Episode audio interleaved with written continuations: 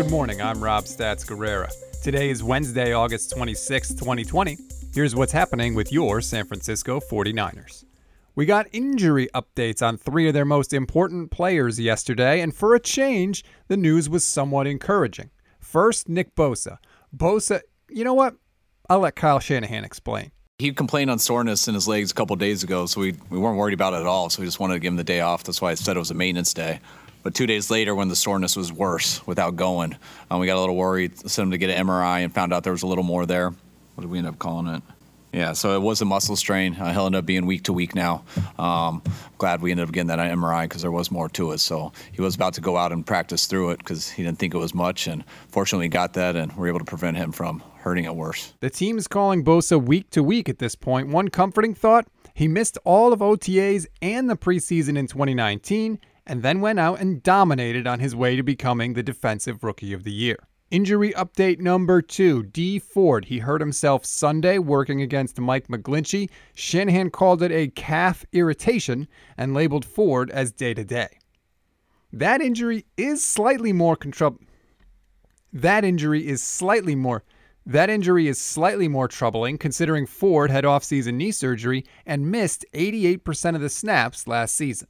Now, the final injury update is for rookie wide receiver Brandon Aiyuk. He left practice on Sunday after injuring his left hamstring. It looks like he'll miss some time, but Shanahan doesn't think the loss of practice time will set Aiyuk back mentally. When you got guys who come in prepared, um, that gives them a chance when they don't get all these reps. You know, if Aiyuk didn't come in the way that he did come in, he'd be screwed now with an injury. Um, that's what's been cool about him, that he's given himself a chance to overcome something like this. I think we got pretty good news with it because we thought at first it, it, was a bad pull and it ended up just being a mild one.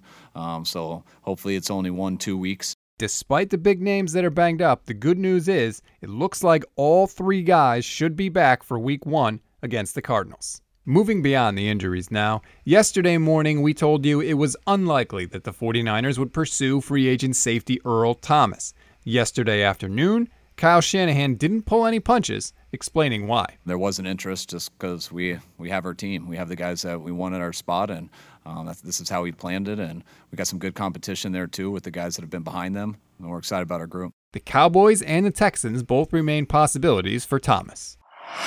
Every day on this show, we're going to give you something to read, something to watch, and something you might have missed.